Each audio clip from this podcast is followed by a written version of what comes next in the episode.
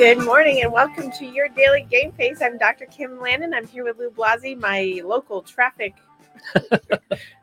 person, because there was a very large crash that I could not see on the highway. It was like driving the 405 this morning in California.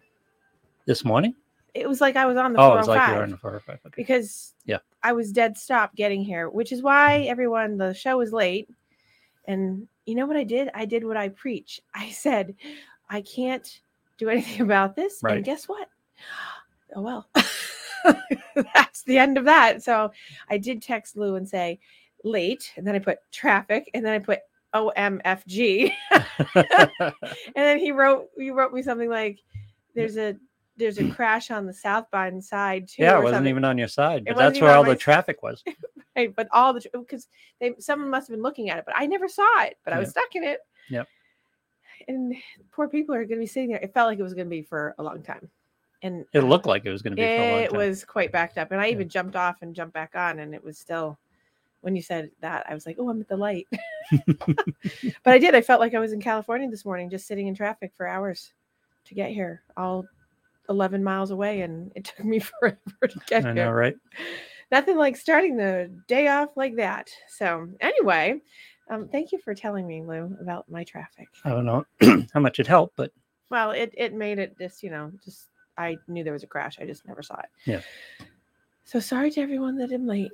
And am I really sorry? I don't know why there was no traffic on the side of the crash. And I don't know. Well, I don't know because I didn't see it. Yeah. I just saw the traffic. Yeah. Um.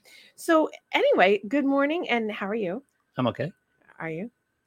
Uh, why do you say that? I don't know because the last couple of weeks, I just sense that you're not okay. Uh, I'm stressed out, but See? who isn't? Well, uh, well, exactly. Yeah. Well, it's perfect because you know what we're talking about today. But first, I have to catch you up on my weekend. but first, let's talk about the weekend. Yes. So, um, we are talking about spiritual wellness today and parapsychology. But before we get to that, That's right. remember, Yes. see, and I've actually had people going and saying, I can't wait for talking about that. So, hopefully, I don't disappoint. But um, anyway, so this weekend I was in Nashville. I know. I oh that's right, you know, because Yeah. you follow me. Um, if you don't follow me, you can certainly follow me on Instagram. You can find me on Instagram. It's easier to follow me there. And then you can know all this crap before I get out here. um, but uh, I was in That looked Nashville. like a party. well, Nashville is quite the town, let me tell you. and um, we had lots of fun. And I was there for a variety of things, mostly to have girls' weekend fun and to see Wynonna Judd. Um, and at the same time as I got to see Wynonna Judd, not only did I get to see Wynonna Judd just about 10 rows off the stage, which was fantastic, Mhm. I also saw Trisha Yearwood and Martina McBride and Brandi Carlile and Ashley Judd. Performing or yes, wow, all at the same time. Well, Ashley didn't perform. Ashley didn't perform. She came on and talked about something important, which is why it's sort of important here. Um, she talked about the importance of using that number, the new mental health number that came out instead of dialing 911, but to call 988 if you have mental health issues or suicidal ideation. Um, because uh, as we know, their mother, Wynonna and Ashley's mom, took her life at the sometime in the middle of this year. And um, so the concert was beautiful. And I'm not a necessarily a Wynonna fan in terms of the fact I don't know her music really, really well. I just know some of it, and I'm not. It's not the genre I follow predominantly, but I know a lot of the songs and whatever. But um, I would see the concert again because her voice and her presence is so amazing. Um, but I have to say that if you're going to see the show, it's one of if you're an empath like I am, right? And you have that, and this ties into the spiritual and the parapsychology. If you are a person who is a feeling, very connected person to other people's feelings, which is why I asked you today, is that something up because you I can feel it off of you. Um, it was probably one of the most heart wrenching shows or things I've been around as a group like that, where it was so visceral. Hmm. Um, the pain and anguish in Wynonna from every song she sang, from every moment she was breathing, from every step she was taking, it was a little painful. Hmm. So it was, you know, two and a half, three hours of feeling. So I just wanted to give her a hug. Yeah. Because um, you could tell when, she, you know, at moments she was Wynonna and in it. But there was very few and far between. It was much more about you could just she was teared up most of the time, but she sang like nobody's business, and that was just amazing. But I feel for her. My heart goes out to her. Um, you know, her mother. If people don't know what happened, her mother she was in her 70s has been fighting mental health issues the whole family fights mental health issues all their lives um, and her mother actually very unusual for a female to use a shotgun and take their lives that way Hmm. um, now that's just a story i know that happened i'm not sure exactly all the details on it but um, usually when we all talked about this because all of us girls were together this weekend but they were asking me psychologically what goes on and i was talking about that women typically if they have suicidal ideation they typically do not do it with a shotgun Right. Um, men don't necessarily as No. much either but men do Yeah. but because they have more typically have more access whatever women typically use like overdosing Yeah. or sit in the car in the garage or i don't want to give people ideas but Yeah. but nonetheless they do it in those ways but to do it the way that she did it um yeah because it, it's very um likely that you will miss if that makes sense you'll miss or you'll hit yourself and you'll maim yourself and Yeah. then you're incapacitated and much like the time oftentimes people have the same thing when they hang themselves. I know this is really gory and weird but we're going to talk about it because it has to do with spiritual wellness. Um, but when people hang themselves if they get found before the 15 20 minutes of that asphyxiation passes they often have brain damage. Yeah. so um, those are unusual ways to do those types of endings. Um, i know it's very morbid but it is halloween week and Yeah. spiritual week and um, but it was very sad uh, and i feel for her. I i speculate i did see her on the today show right before the show last week. She was in new york i don't know a couple days before winona was and talking about her uh, mother and and the show. And it was funny because her husband plays the drums and plays also guitar the husband that she's had for 10 years but he's been around for a long time with her.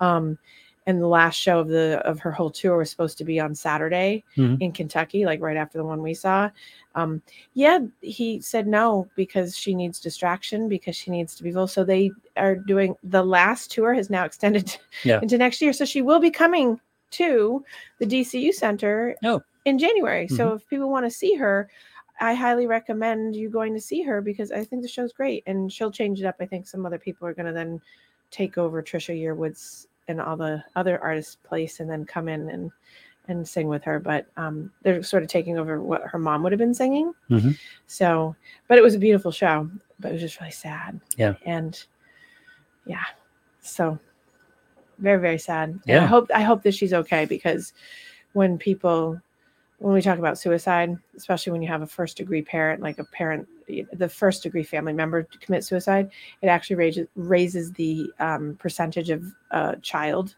who's not, you know, adult child even up almost 70 something percent. It waxes and wanes, but 70 to 72 percent chance that that person, that's the child of the person who did it, would be more likely to. And I think, I think Wynonna's at a high risk. Yeah. Um, just by watching and feeling her. Um, yeah. So it's very painful, especially when they're so connected and they did everything. Their whole career was very intertwined. And Yeah. I think that, you know, the Judds, I mean, the show's called the Judds, but there's only one. So it was very, it was excellent, but heartfelt. Was that Good morning, Joe. Joe, I hope you're feeling better. Just so you know. Yeah, I hope Joe's feeling better.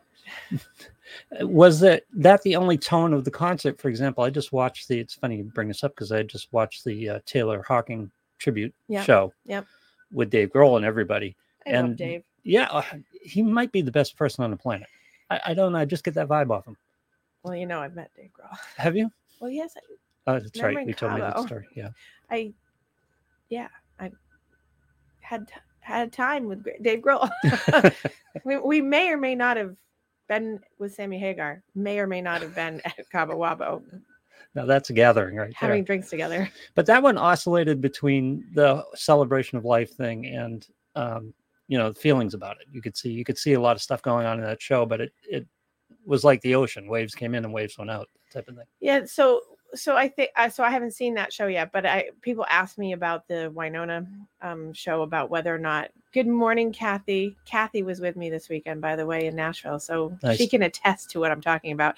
Um, the um, the people asked if it was a tribute show to her mother, and it wasn't. Even though there were parts of it where her mother was playing Sure. in the background, Yeah. um, in terms of like the songs and whatever. But Wynonna never turned around, and. Wynonna Wynonna actually really didn't move. She's notorious for being pretty move, movement oriented on the stage. Um, she had a little trouble with her gait, and I think I would imagine she's don't know this, and this could be clearly wrong, but she looks like she's probably on a little bit of psych meds that make her have some tardive dyskinesia, so she's Yeah. a little stiff, um, which I would imagine is because you know someone's Sure. monitoring her psychiatrically for whatever, so she's on something. So, but she stayed very still. And I think that was also to way, a way of controlling her emotions because it's easier when you stay still. It feels like you're in more control than if you're moving. Um, and she, you know, certainly she did move a little bit, but she was very like stiff in her neck when she turned to look at Brandi or Trisha or her sister, um, and it was very controlled. But when she sang, it was like wow, right? Mhm. Um, but it wasn't like what you're just saying with Dave Grohl, where it was more of a tribute. It wasn't a tribute to her Yeah. mom. Her mom was definitely part of it, um, but more undertone of it. So, which maybe even made it sadder because I think they're trying to blend it. It was a beautiful show. I highly recommend people to go to it. If you're a country fan for sure, if you're not, I think it's still worthwhile because I mean, you know, it is what it is. But anyway, right, Kathy? You just Kathy Kathy will say yes. Did Trisha and Martina perform, or were they just part Trisha, of the? oh no, Trisha and Martina performed. So Trisha took over. Martina's killer. Martina opened She's- the show, She's killer. And good. we were we were a few minutes late to the show because we were all busy doing our hair and makeup. so we might have missed the first couple songs, but we did hear a good 35, 40 minutes of her sing, and she was that girl has the best boots I've ever seen in my life. Boots. Yep, Okay. She Just want to make sure I heard you correctly. boots. She has we we were we were googling and Amazoning during the show trying to figure out where she got her boots because and of course they're probably specially made, but they Yeah. were amazing. And every outfit change she had one to match and they were amazing. Um but uh she sang beautifully and um it was amazing. It, was amazing. And Yeah. Trisha Yearwood. So when it was usually Naomi Judd's part, Trisha al- almost always was out there doing it, or Brandi Carlile was out there Mhm. doing it, or they were tag teaming. And at one point, all three of them were out there with with Wynonna. And then they sang. Then she sang a song specifically um, that her husband chimed in with the guitar with, and and she got very tearful, and he kissed her, and it was very sad, Oh. and it was like heartbreaking. Yeah. So, and I don't think it wasn't a purposeful plant to like get us all to feel bad. It was just, it was very genuine. So it was very good. Look at Kathy said, yes. um, okay. So, oh, besides that, did hit Coyote Ugly. If you're in Nashville Oh, really? and you ever saw the movie Coyote Ugly, we were all like, let's go to Coyote Ugly. It's everything. It, yes. yeah. Just what you thought it would be. Uh, yep. Yep. That's why when I posted, as you saw, I said, uh, Coyote Ugly. That's all I'm going to say. because yes, it was, it was Coyote Ugly, and it Excellent. was, it was fun, and of course, because it was Halloween weekend, everyone was dressed up in costumes on God. top of what, and it was. I've I've never seen costumes on adults as amazing as I saw this weekend collectively. I mean, they were just spectacular. I've got tons of pictures of really interesting, bizarre, very sexual, very deviant, very angelic. You name it, it was there. Let- letting loose. it was Everyone like Vegas on steroids. Yeah. What- Everyone's letting loose. Oh, they were, they were. So we had a very a very fun time, um, and uh, beautiful weather, and so I was very happy that we got to do all that. Sounds like a great weekend.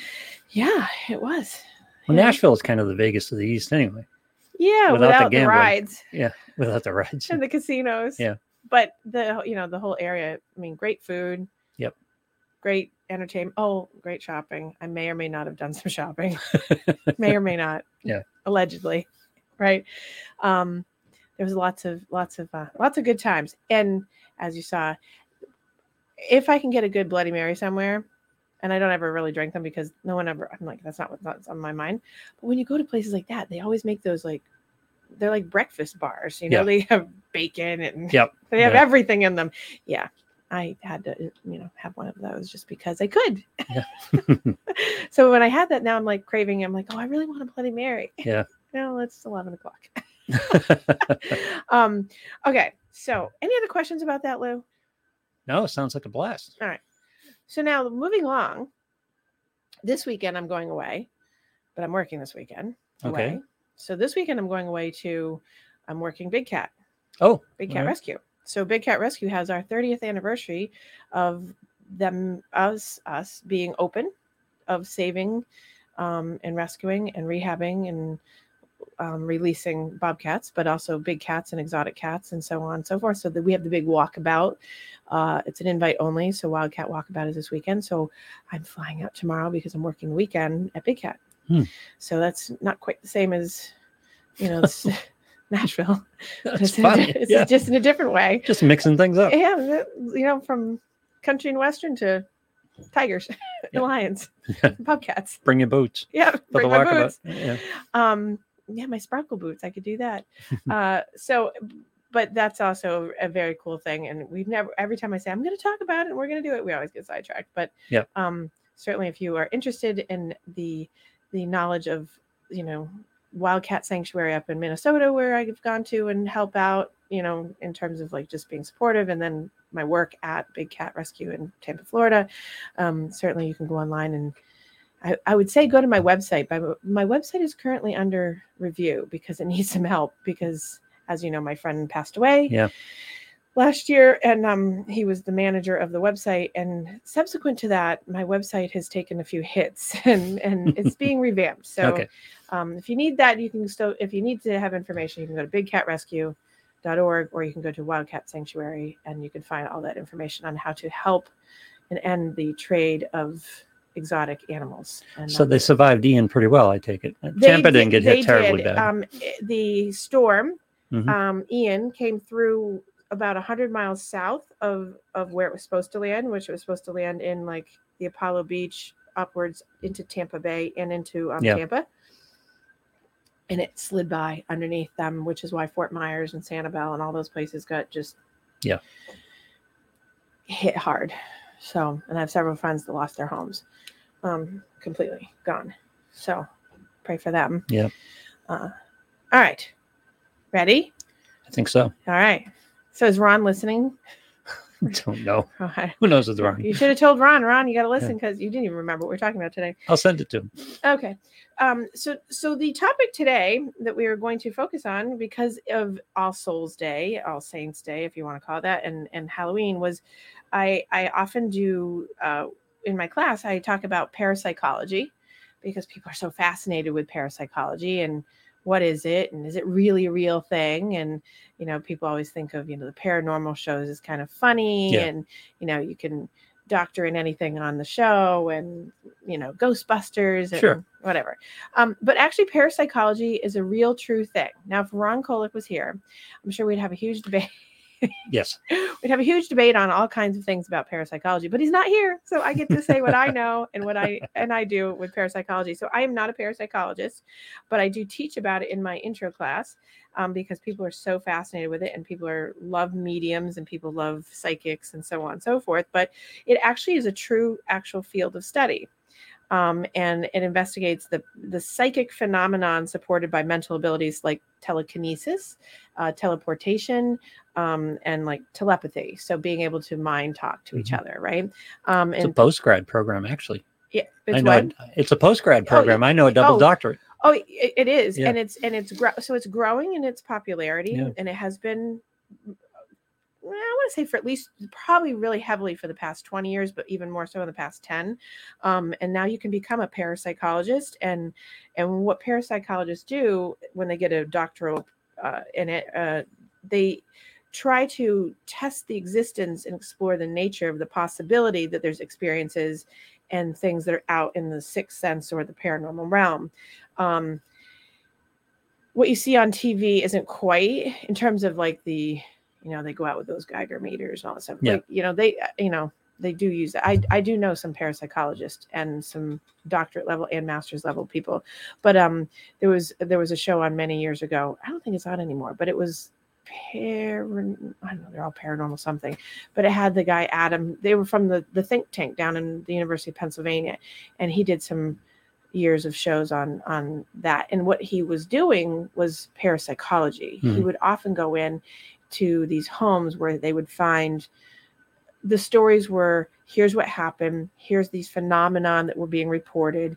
Um, you know there were some really interesting ones. If you go and google uh, or go to youtube and you watch um, there's one episode called six and it's a double part series and it was ended up being this um, for lack of a better term like a demon that ended up being followed by the group. Um, demon used loosely because that's the word I'm using, um, but a negative Yeah. spirit or negative intention in the world that was happening around people, um, and and I think he's probably he and his group of people because they come from the parapsychology think tank are much more credible in terms of what they're doing because what their what their findings often are is that yes there is something out in the in the realm of para Mhm. but there's also the psychology piece where Yeah. people um, manifest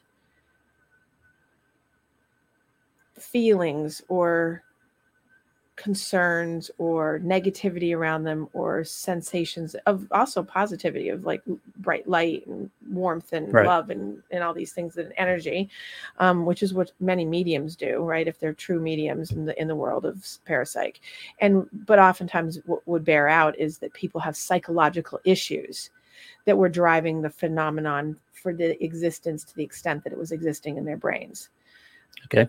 which doesn't mean that that doesn't exist just means that oftentimes there was like it's like a dual diagnosis there Yeah. was possibly something happening but a lot of times it was coupled with um, that psychological manifestation of you know usually usually people with trauma or um, people who have existential angst. Now what is existential angst? It's kind of like the worries in the world of like questioning things that spiritual wellness piece is really not Mhm. settled and grounded and balanced that they're trying to find it. So you know we always tell people to go towards you know lighter brighter positivity productivity kind of things i mean that's the whole world of psychology is being humanistic and and happier finding your joy not the the negative but oftentimes you'll find that in the cases where there's a paranormal or parapsychologist person working with someone it's usually because there's so much darkness or or negativity in the form of you know childhood abuse neglect Yeah. abandonment feelings perceived or real um you know it, it's it's it's a very long list. And so it, it- parapsychology gets a bad rap because you can't see it you can't touch it you can't feel it necessarily like by texture. And it's something you have to be able to kind of just get a grasp on that there's a possibility because there's so many things that look coincidental. But you know people how do you explain some of those interesting experiences that most people have? And if you're an intuit and more an empath like i am you're more likely to have like the belief that oh yeah that's actually you know you're connected. You know why do twins that live all the way across the country know when something's happened to each other? Why when my i've told you why when my father got hurt when he was in vermont i was in florida did when it happened it woke me up and he was standing in the doorway but he wasn't there but i could see it and then the phone call came. Like so so there's something to be said for having that tele connection with people.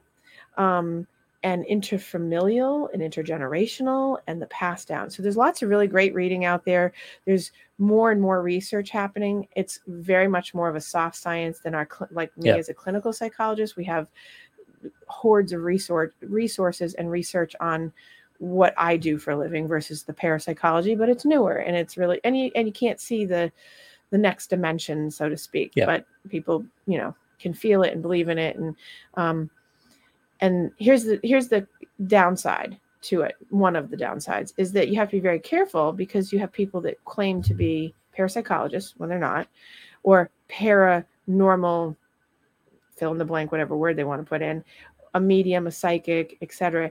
And then they're really what they've done is they've gotten really good training, much like a psychologist. Mhm. They've gotten really good training on how to intuitively watch for cues.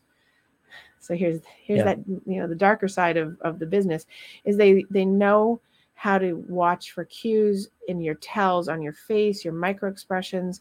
There's actually programs where you can go and learn how to be a medium and how to be a psychic. And they don't call it like that. They say it's it's you're honing your skills. Yeah. Well, you're honing your skills in many cases in these places to do that exact work by being able to read a person. Like, you know, I sort of make it a generalized laugh when I say This year, I could look at you and say, I psychically know you're going to go on a trip and you're going to find a new friend. And people who are in the need for um, validation and support and love and Yeah. belonging, it's obvious the likelihood is that everybody's going to go on a trip this year and it's likely you're going to find a new person and a friend. Yep. So I can generally say that. And then if someone's really looking for that in their lives, they're going to be like, oh my God, you're so good. Yes. Oh my God. And I just met someone and I am going on a trip. And because, and you, then you look for the tells of the person's eyes lighting up. And so it's very important that I always tell people when they're going to see a medium, people say, I'm going to see a medium, especially around this time of year. I say, don't give information. Yeah. Be as flat in your face in terms of affect as you can. And, you know, no smirks, no smiles, because you don't even realize sometimes, like, you, Right. if someone says something, they give away that you've got their their information because you've hit their emotional center the you know you've actually hit the polyvagal nerve where there's an emotional connection that they've just hit on and you as the person telling the pair the pair person you might not realize it but they've realized it Yep. and they can capitalize on that now But that's the, people with legitimate skills, Right. however, have basically the same skill set. It's just more intuitive. It's not. well that's learned. so there's the Yeah. upside of it is Yeah. that when you have a, a true psychic or a medium psychic I'm, I'm looser on that one but on a medium someone who can really intuitively feel and do those skills which is important right? Because intuitively i do that in my office. I can read people like i can read you right? I, you don't tell me so i said something's up. But i don't have like someone sending me a message Right. telling me that whereas a medium will say that they have messages coming from family members or other worlds and whatever telling them that. So that piece is le- becoming more legitimized by the parapsychology because they're studying it in so many ways and they're studying brain waves and they're studying um, energy fields around people and, and auras and body you can study that because that's Sure. actually real stuff you can actually see that we emanate in energy and we emanate energies that change in color on on different scales and meters that we can Right. that are actually valid and legitimate so um We're a big mood ring. we we are. We we are definitely a big um mood ring. So in, in terms of parapsych parapsychology um i just wanted to really quickly before i move into spiritual wellness because i don't want to lose time um that so people talk about like precognition. Remember that movie with um oh tom cruise Oh, and and now of course i can't remember the name of it but he had the precogs the three people that were in the water and they Oh. could pre- and and they could see murders happening and the whole movie was about like stopping murders in the in like the whole country Minority Report. oh yeah, Yeah. that's it oh my god you're so good thank you that's why we work well together Yeah, okay. okay so pre Because I can pull out a Tom Cruise movie exactly from 20 years ago. I know. Yeah. But hey, at least I'm, you know, Yeah. there. So precogs, uh, you can be precognitive because it's the way you're perceiving information about the future. So such like, you know, people have visions or dreams, um, premonitions. You're precognitively anticipating something coming. People do that all the time. Yeah. There's And a level to that, right? Right. So there's so that's what it is. It's on that continuum of some people don't anticipate. I mean, I have people that don't anticipate anything, and then I have people who anticipate everything, right? To to a detrimental degree Yeah. because there's no way that these, you know, the worst case scenario plan for it and it's gonna happen. I'm that way. I don't have conversations because I know how they're going to turn out. There we go. No, no, it's true. I, I there are No moments in my life. where- talk.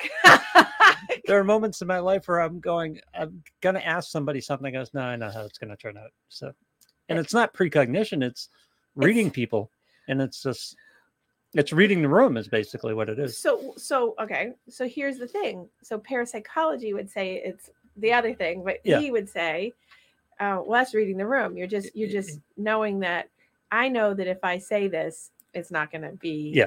received well. It's not going to go where I want. Blah blah blah. Yeah. Right. It's not going to be productive. it's not going to be productive right so there's a difference right Yeah.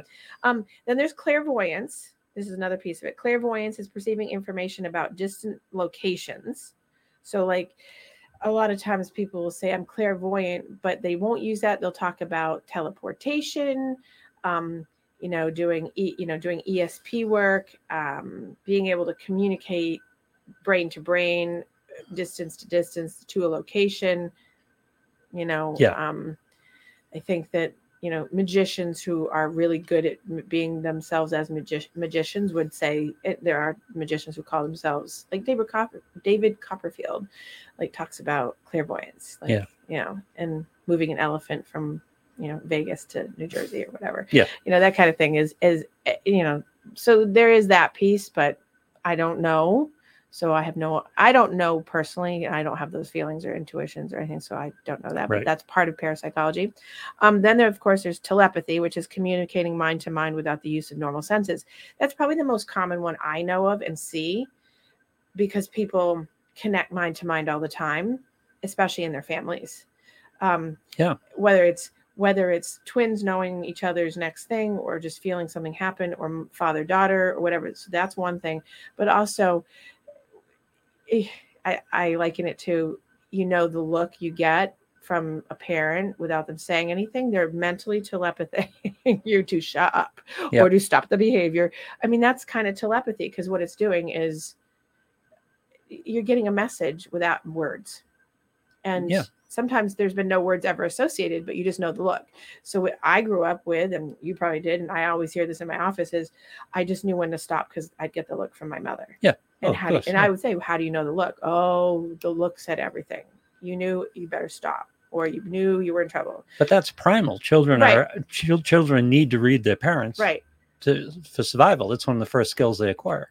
so right and so i think and it's also a survival skill just in general because you have to read your room right the bear in the back of the you have to know if there's something coming Yeah. um i think human human beings now aren't as good at that because of other things. They doing- just we don't have- pay attention we, to we it. have and we have self-awareness issues and we have crutches built in for us. Um, but telepathy is always around us so we're using it always.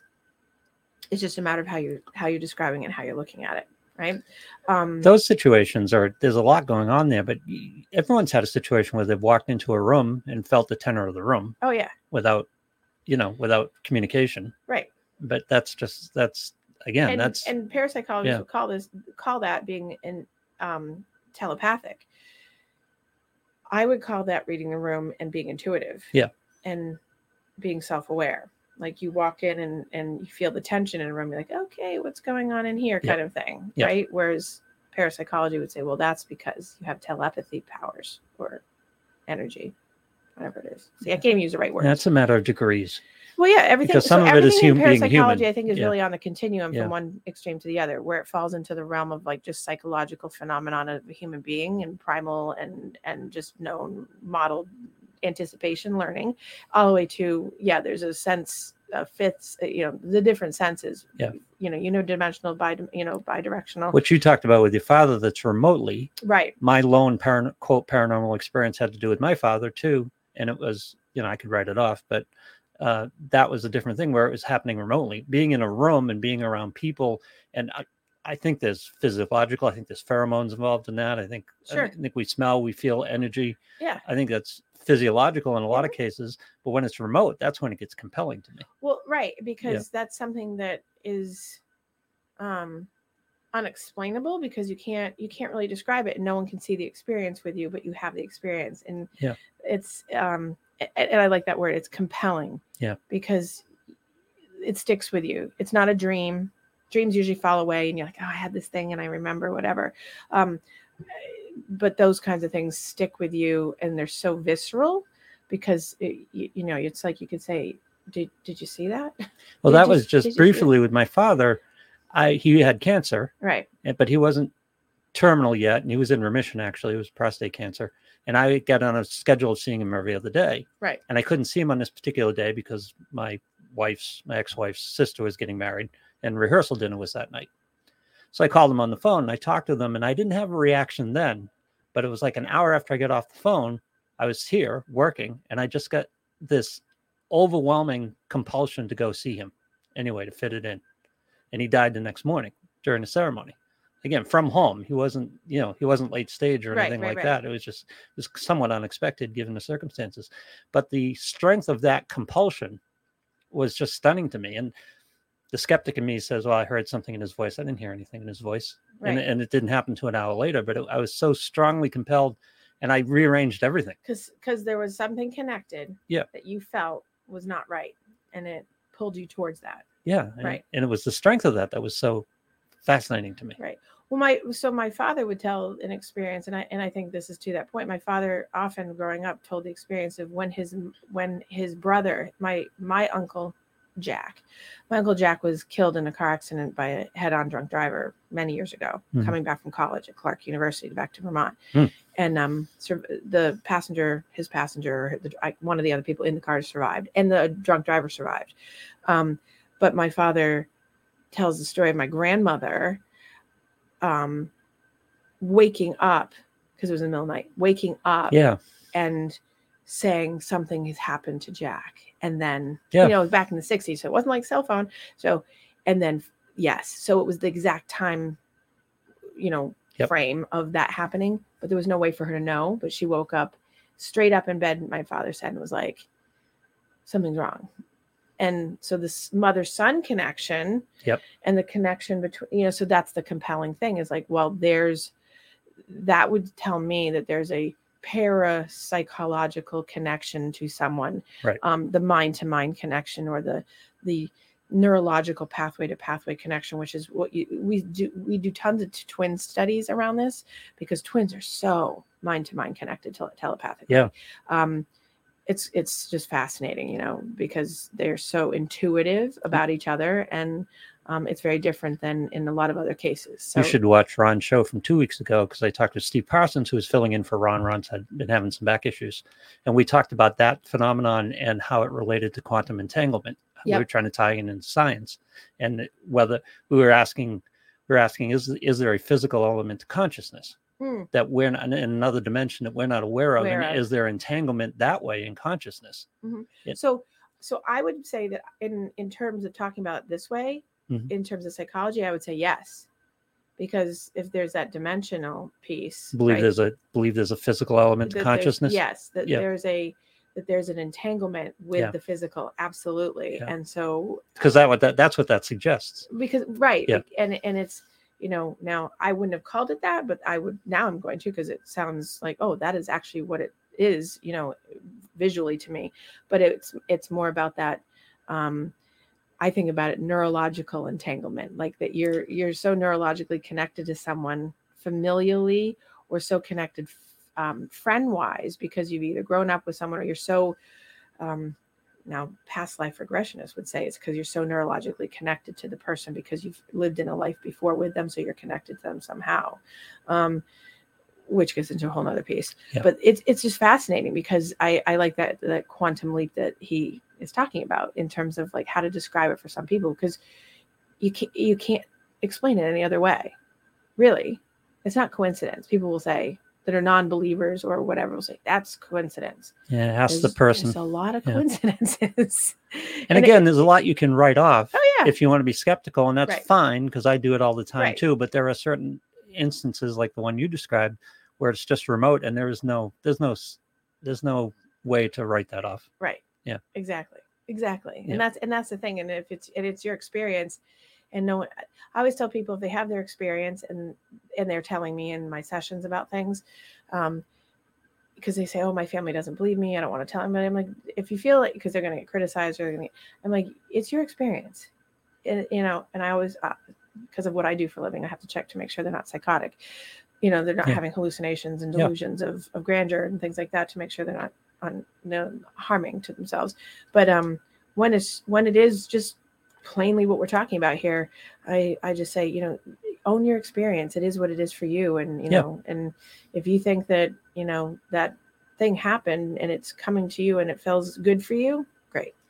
Um, so, and I and I typically don't have people tell me about these negative, awful experiences. I don't have people talking about something bad happening or something.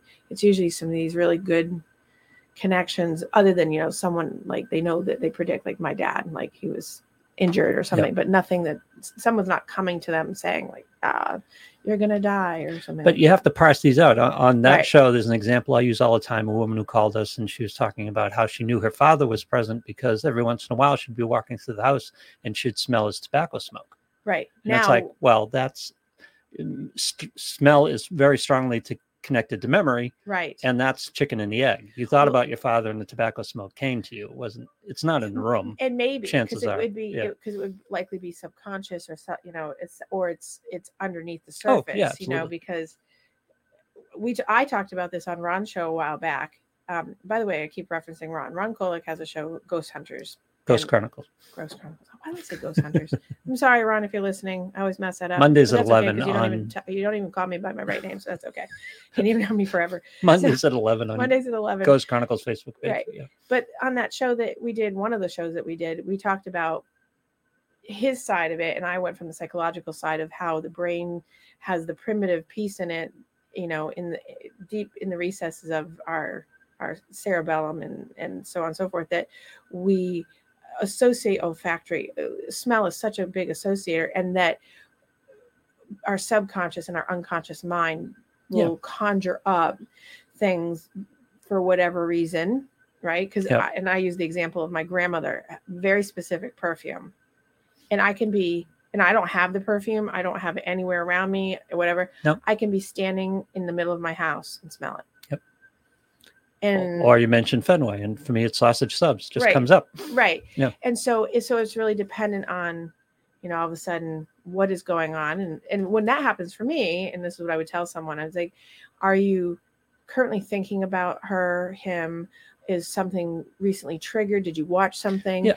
like so that you're you're trying to figure out what is in reality that we can see taste touch whatever that's maybe driving the intuition to be there or the want for the person to be there or connected to you etc um because that that you know but it What- can be on a very innocuous level. Yeah. whatever, whatever triggered her to think about her father she may not have been doing it as you said on a conscious level. Right.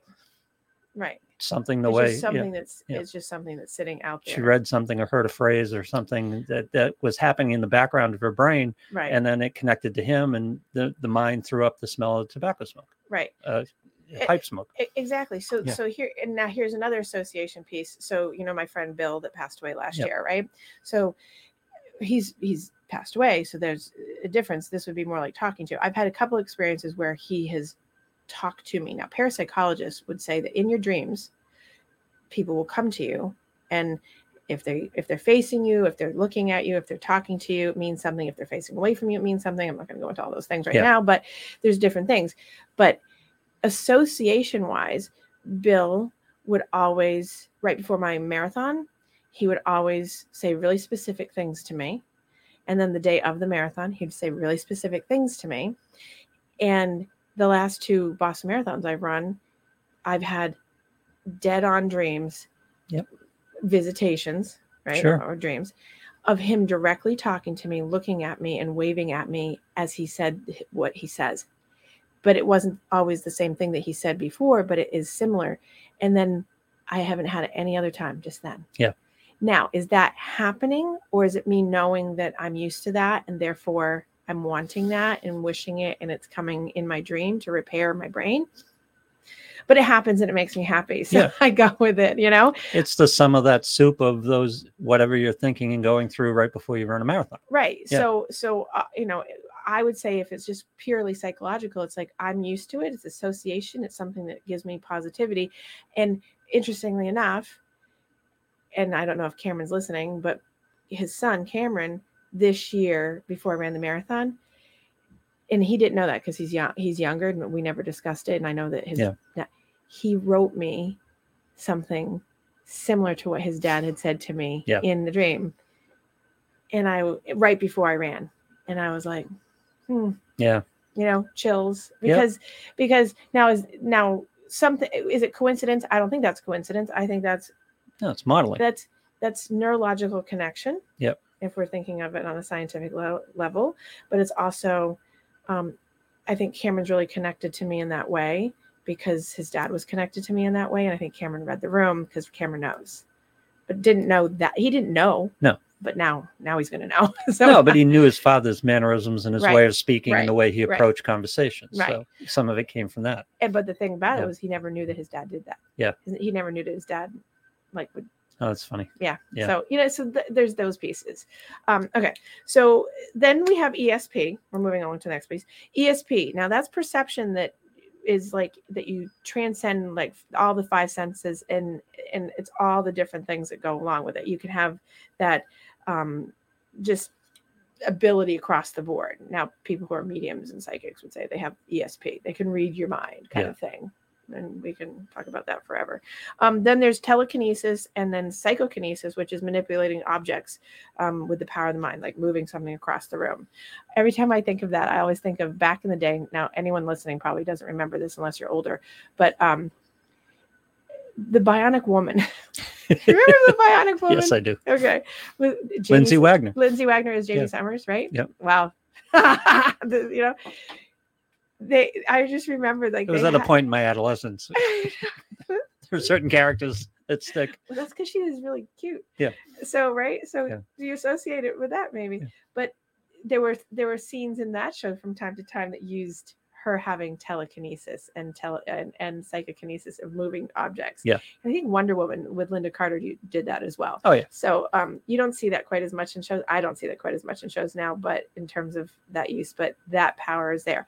Um, I don't have much to say about that because other than I see magicians do it, but there's tricks and stuff Yeah. to the trade. So, Yep. but that is one of the things in terms of parapsychology. The um, out of body experience, OBEs. Now, Oh, love those. now OBEs are really interesting Yeah. from two perspectives. And Ron and I have talked about this before because what you're doing is you're perceiving your body from outside your body. So you're it's almost like well, not almost. You are looking at yourself from above or from over there or you know. So as a psychologist when people tell me they have OBEs, I have to always question because I truly believe that they have the out of body experience. But here's the thing as a scientific, not soft, squishy science, but real science in Mhm. terms of Yep. fact, when someone's GABA neuroreceptors, their anxiety receptors, and their mood regulator, serotonin and norepinephrine, move in their brain and they drop and they get really anxious and mood dysregulated. The body, when you've had an anxiety attack or a panic attack, has a fluctuation of movement where it actually it I can tell you this because I've had anxiety before in performance and I've felt it. so I can tell you firsthand. so we're talking about physiological perf- So you're- phenomenon here. Your physiological body Yep. actually feels like it leaves you and then comes back in. It could be a second, it could be a minute, it could be five minutes, it could be whatever, right? It can be long periods of time. People actually train themselves to do this. Really? Yes. For Um, what purpose? I, well, I could I could say a lot about this because Yeah. I know people in my life that do this eh, or think they do this. A, I'm impressed. B, why? What the hell? So, so a lot of people that will do OBEs will say that they can travel around the world, that Yeah. they can travel around, Oh, I see. Okay. like that they can tra- like that they can be sitting in the room like this, and they can go to Turkey, they can Yep. be in Italy, they can right whatever. Mm, I don't know about that, but what I know as a psychologist is Remote that viewing is what we're talking about. Right, Yeah. Exactly. Yeah. So what I can say is I think that the experience of sight, like when people say that they were in the operating room and they could see from up above down below, I think that's an interesting phenomenon because there's so many reports of that and they're so individualized, but yet there's so many that it has to be some kind of phenomenon that Right. either it's really an OBE, right? Like we're looking at, or it's an actual um um maybe close to death experience Yep. and so you're looking at yourself and then you leave your Yeah, body and then you of- come back All kinds of things going on I- in your I mean, body. right there's Yeah. right um but from a psychological perspective when a person gets really really anxious and they get like even the tingly like ugh, that cold sweat or the hot sweat or whatever that's part of the experience of dissociation your body and your mind are trying to disconnect from the uncomfortable feelings emotions whatever it is. And so the body is working really hard. It- it's in conflict so it's fighting each other. So you're actually dissociating. So as a psychologist not a parapsychologist but as a clinical psychologist i would say the person's having severe anxiety when they feel like they've left their body Yep. and come back in. Um, and if they've left their body and not come back in for a long time you know we can it can lead to things like dissociative identity disorder which is like what used to be called multiple personality and Really? switching out and all those things. That's super rare by the way. That's like really rare. So an instant onset single incident disorder that happens because of this disconnect. say that one more time.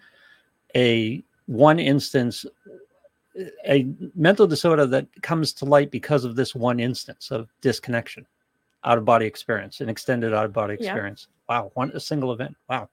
well i mean so if i'm understanding you like it's it's not it's it's one single event that can happen but it usually will continue Yeah.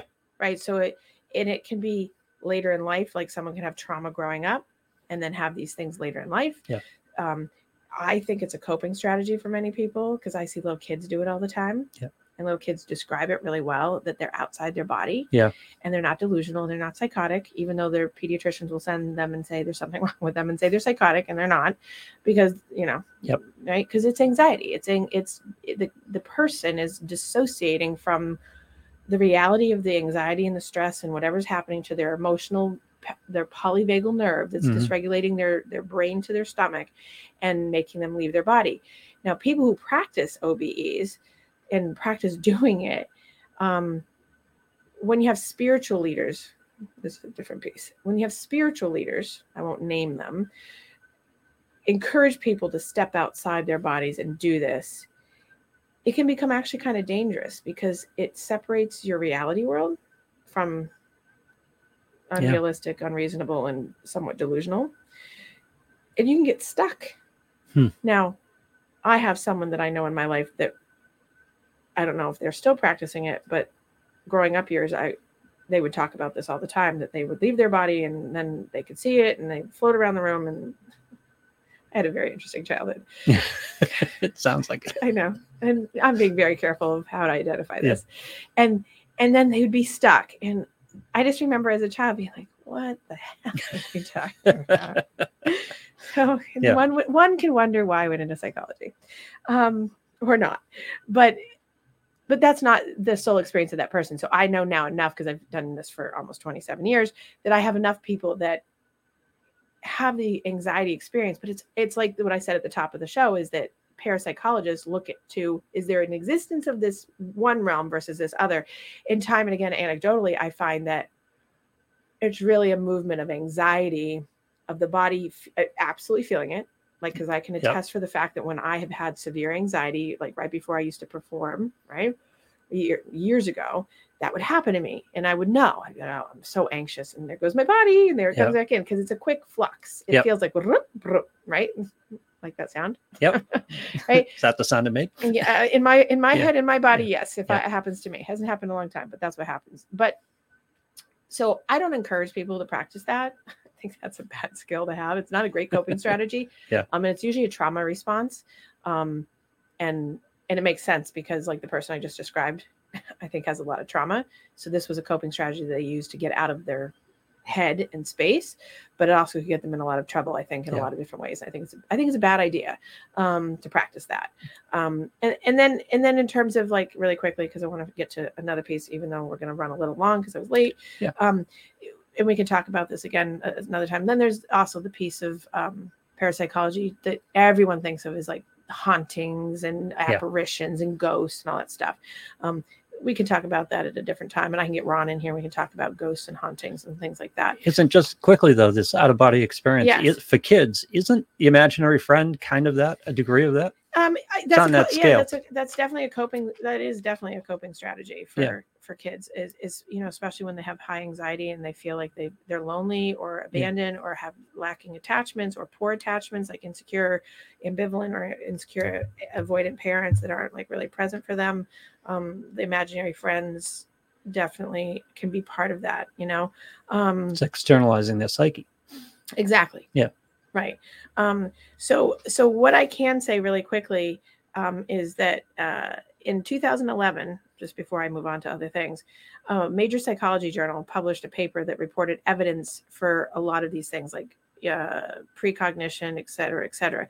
Um, but most scientists struggle to replicate results and findings, and this is this is the downside of fact versus fiction in Yes. parapsychology, is that you can get people to really take all those different concepts I just gave you, and in one study it can be boom right there, and then in another study it's not there. Yeah. Whereas in clinical psychology and social psychology and communities, we can replicate over and over and over again. And that's one of the big criticisms of parapsychology is Mhm. that the the results are non non Non-repeatable. repeatable Yeah. and and and if they are they're few and far between and they're then they're loosely connected um whereas in you know when we know the phenomenon of you know ptsd and cognitive behavioral therapy it tried and true comes out over and over again that But can- that doesn't necessarily eliminate the possibility. right Just that we don't No, have the just that we ability to repeat it. and i th- and right so Yeah. one could say that it's it's just we can debunk it and it's all crap which i won't do that because i don't think that's true Mhm. or one could say that it's hard to replicate because it's dealing with something we can't see and can't control. we can't control we have Mm-hmm. no idea and it's also based on people's people's defense mechanisms. It's based on how suggestible someone is. It's based on uh, religious and cultural upbringing. Yes. it's, it's got lots of pieces to it that you don't have involved as we call them confounding variables things that get in the way of trying to get to the actual phenomenon. Whereas in other things we can control for the confounding variables. In this case we can't. Mhm. And that's one of the you know i'm very loosely going over this. I mean we could do Yeah. five shows on Oh, this. sure. um, i have like pages and pages of stuff that i had notes on that i could talk about but that's it for that. Um, but really the last like seven or eight minutes of the show um, i wanted to talk about spiritual wellness given that we just talked about that. One of the things that um, and i can talk more about this next week as well. One of the things that i work on and practice with my clients is we do like a, a wellness wheel which i've talked about many times ago. But the wellness wheel has you know financial wellness sexual wellness um, friend family wellness uh, employment wellness you know vocational um, you know whatever it is. Mhm. but but it also has spiritual wellness and people often go eh because people associate spirituality with religion and they're not the same thing Right. and they get turned off by spirituality. I just had a client yesterday ask me what I thought about going to church. And it's always a tricky question because I have no I have no um bias for anybody anybody that I can go to church. What I said to him was if you feel faith and strength from going to Yes. church and that gives you some spiritual peace or solace or whatever it is you're looking for and that will help you do it Yep. because if it works for you, right i Yeah. mean right cbt cognitive behavioral therapy is going to work for someone whereas for someone else it might and they might need interpersonal therapy right? So it's whatever feels right for you. And so it always leads to these very interesting conversations because i tend to lean away from religious talk because it just doesn't doesn't get in, in that's like politics ugh, right but i get into i i say you should be broadly open to watching for and listening for all things that would make you feel centered and balanced Yep. and if that comes from judaism if it comes from buddhism if it comes from catholicism christianity muslim whatever it is that you're seeking and it makes you or, or the earth energy of the earth Yeah. which i'm a big believer in um, then go there Yeah. But so the spiritual wellness piece on the wellness wheel is is something that i think people often forget to talk about. And i talk about it with my clients because it involves values and beliefs and and, and a sense of purpose that can get you better in a lot of different ways both physically and mentally if you work on it. And it's not all this it's not about god it's not about worshiping another object or person. It's about you. Yep. it's finding your internal balance. And um so i'm going to give the I, mean, I have a whole bunch of ways in terms of that. I hope i get to them but so i'm going to say them first then i'll go back through them. But the first one is exploring your spiritual core. The second one is look for deeper meanings for yourself. Um, three get it out like get out what you need to get out. Um, four i use this loosely try yoga which has a big okay because that's Yeah. very different for people. Five travel which is experience based exposure um, six think more productively or more positively which is very specific and then seven um, taking time for self and mindfulness and meditation which is not sitting around you know with Yeah. um, Right. right um, so we will probably not get to all of these today in detail and i can come back to this next week but for in terms of spirit exploring your spiritual core what you're doing is you're basically just asking yourself questions about um, who you are and what is your meaning, which scares people Hmm. because the answers sometimes are, I don't know. I don't know what I'm doing. Um, but when you're asking yourself, who am I? Well, that's touching your self-esteem issues Right. in many cases where you don't feel you have any personal value. So when you start exploring your who you are, you- Right. you, have to face your Yeah. own thoughts about being low value. Potentially, Yeah, right. potentially. and so okay so so when i ask people to do this i say who are you? Um, what's your purpose? Um, what do you value most? Um, these questions lead down a road where you're going to be able to think more in depth about yourself and allow you to notice things that would help you achieve more fulfillment. I ask all of my students in my graduate class to write two papers a semester. The very first one in the first week is who am i? Hmm. And you should see the room Yeah. the, the angst that comes up because and it, because i'm very specific about the question they're only allowed to write one page no more no less because it's a fail if it's more than one page Yep. because i eliminate the bs right but then i explain to them i don't want to know who you are as in i'm a student who goes to school i want to know who are you at your core? And i explain the spiritual wellness side without calling it spiritual wellness that like who are you to this point? Who do you see yourself as being? Who do you want to be? Like so that it has depth. I say look in a mirror as if you're going into the deep recesses of the mirror and saying really who what do i value? What do i Mhm. believe in? and all those things. And 90% of the time i get these amazing self-searching papers that end up with people saying oh my god i never did that exercise and that was so amazing now i do that with them because they're training to become psychologists and counselors and whatever i do that with them so that they can feel what it feels like to really go into oneself because we're asking people to do that all the time is look in deep Lesson you- one: processing.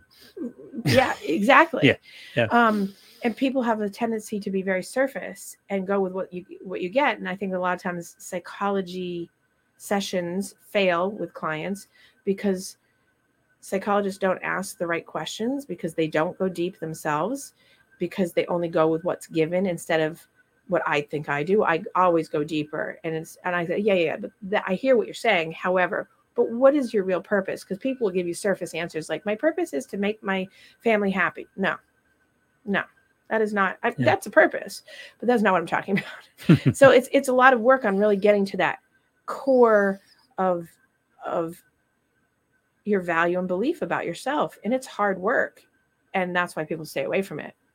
Also, the Yeah. fear that it's having something to do with religion because it's about self judgment and self worth and all the things you were saying. So, um, being able to do that because that I think that's one of the biggest things to find balance is to know yourself. And if you know yourself, you can ta- stay true to yourself and have great integrity for yourself. How do you find what you're looking for if you don't know what you're looking for? Right. Right. Or if you're and if you're always avoiding what you what Yeah. you right, and that's a big thing. Mhm. Um oh, look at now I'm gonna get sidetracked because your friend Bruce, yeah. he says, Do we have a soul? That's an interesting concept. Okay, he's gonna derail me. All right, that's fine because I can come back to these Yeah. next week. I think that's a um a very common question. I don't know if we have an actual physical soul. I mean, I don't know if anyone can actually I, I know I know that I grew up with a Catholic priest that would say we have an actual physical soul. And when I would ask him where it was, he couldn't tell me. So that that killed that for me. So um now in doing this work, I think that the soul is an ethereal space within self that is your your where your ego is where which also is not an actual structure in your body but it's the it's the psychological manifestation of the accumulation of good bad and indifferent things that have happened to fill you up or to deplete you. And so or to make you the best possible person or to make you the worst possible person or all the things in between. So do i think that we have a soul? Yes but not an actual physical thing. Um, I think that when we are happy, joyful, kind, compassionate, balanced, we have a full cup and full soul, or as full as it can be, or core. Now, in psychology, I call it core, our core center. You know it's where your core beliefs are where your core comes from about how do you move forward in life whatever when the core has sadness and emptiness and darkness where your your soul is struggling you know? It's interchangeable i think the word.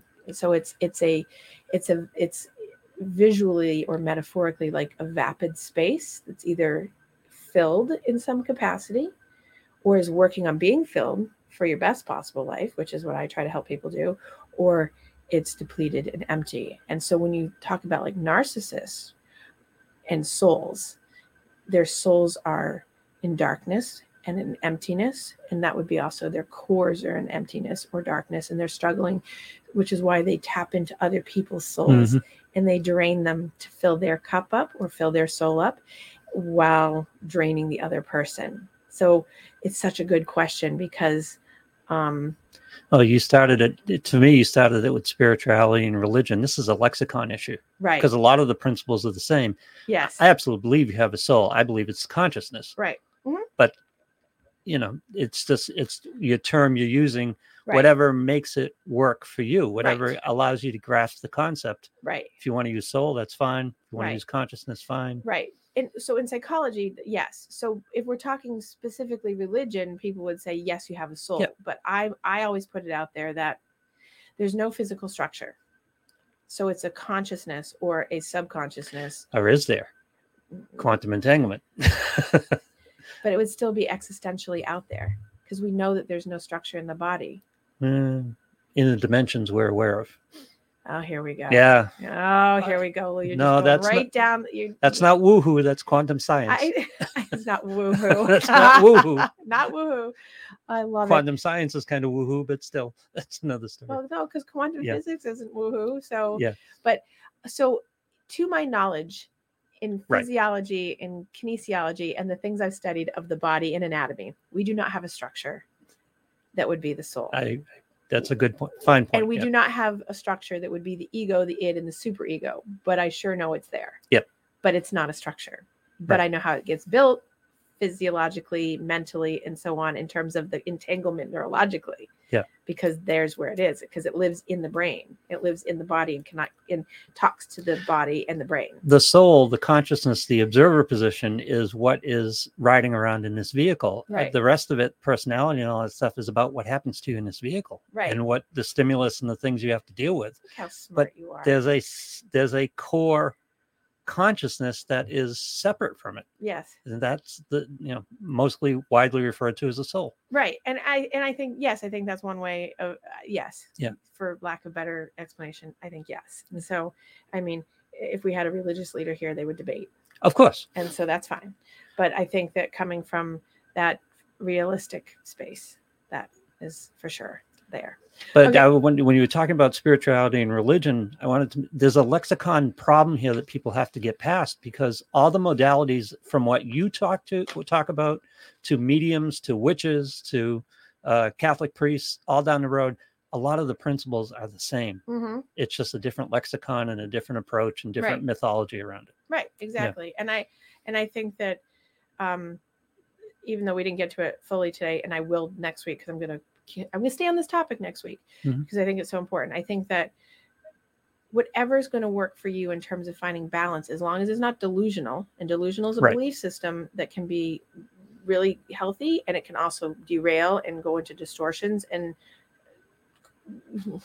not so healthy crazy places right so as long as it's something that's fit, fitting for you it doesn't matter how your terminology is but it's are you finding a balance and Mhm. are you being are you having your own integrity that's because you've soul searched no pun intended because you've soul searched to really get to the core of what's going on so that you can make yourself the healthiest you can make yourself Is it helping you or is it contributing to the problem? right exactly This belief system. exactly oh you know bruce you're killing me so I will answer that next week. He wants to know. So is that ESP? I I do not believe the soul is the same thing as or having a soul or not is having ESP.